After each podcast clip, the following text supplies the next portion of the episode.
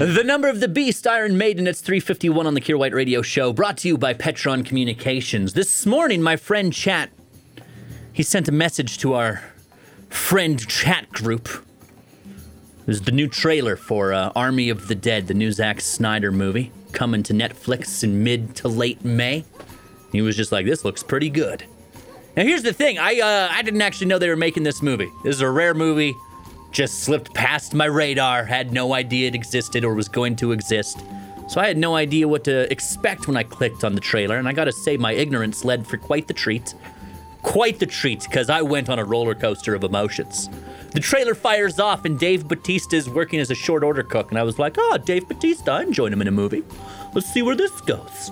And then a guy comes and approaches Dave Batista and is all like, How do you want to make some money with your skills and such? And I was like, Oh my God, is this a Dave Batista heist movie? I love heist movies. And to star Dave Batista in one, this is going to be wonderful. Then my excitement got even higher because they brought the music into the trailer, and the music they chose to go with was Kenny Rogers the Gambler. A banger of a tune, no matter what your preferred musical genre. I think we can all agree on that. And I was like, oh yeah, kicking ours, taking names. Let's go, Kenny Rogers and Dave Batista. Let's do some heisting.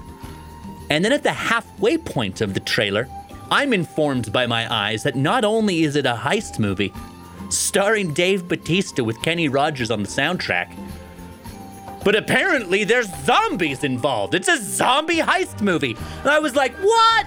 There's gonna be zombies in this. Admittedly, my first clue should have been the fact that the movie's called Army of the Dead.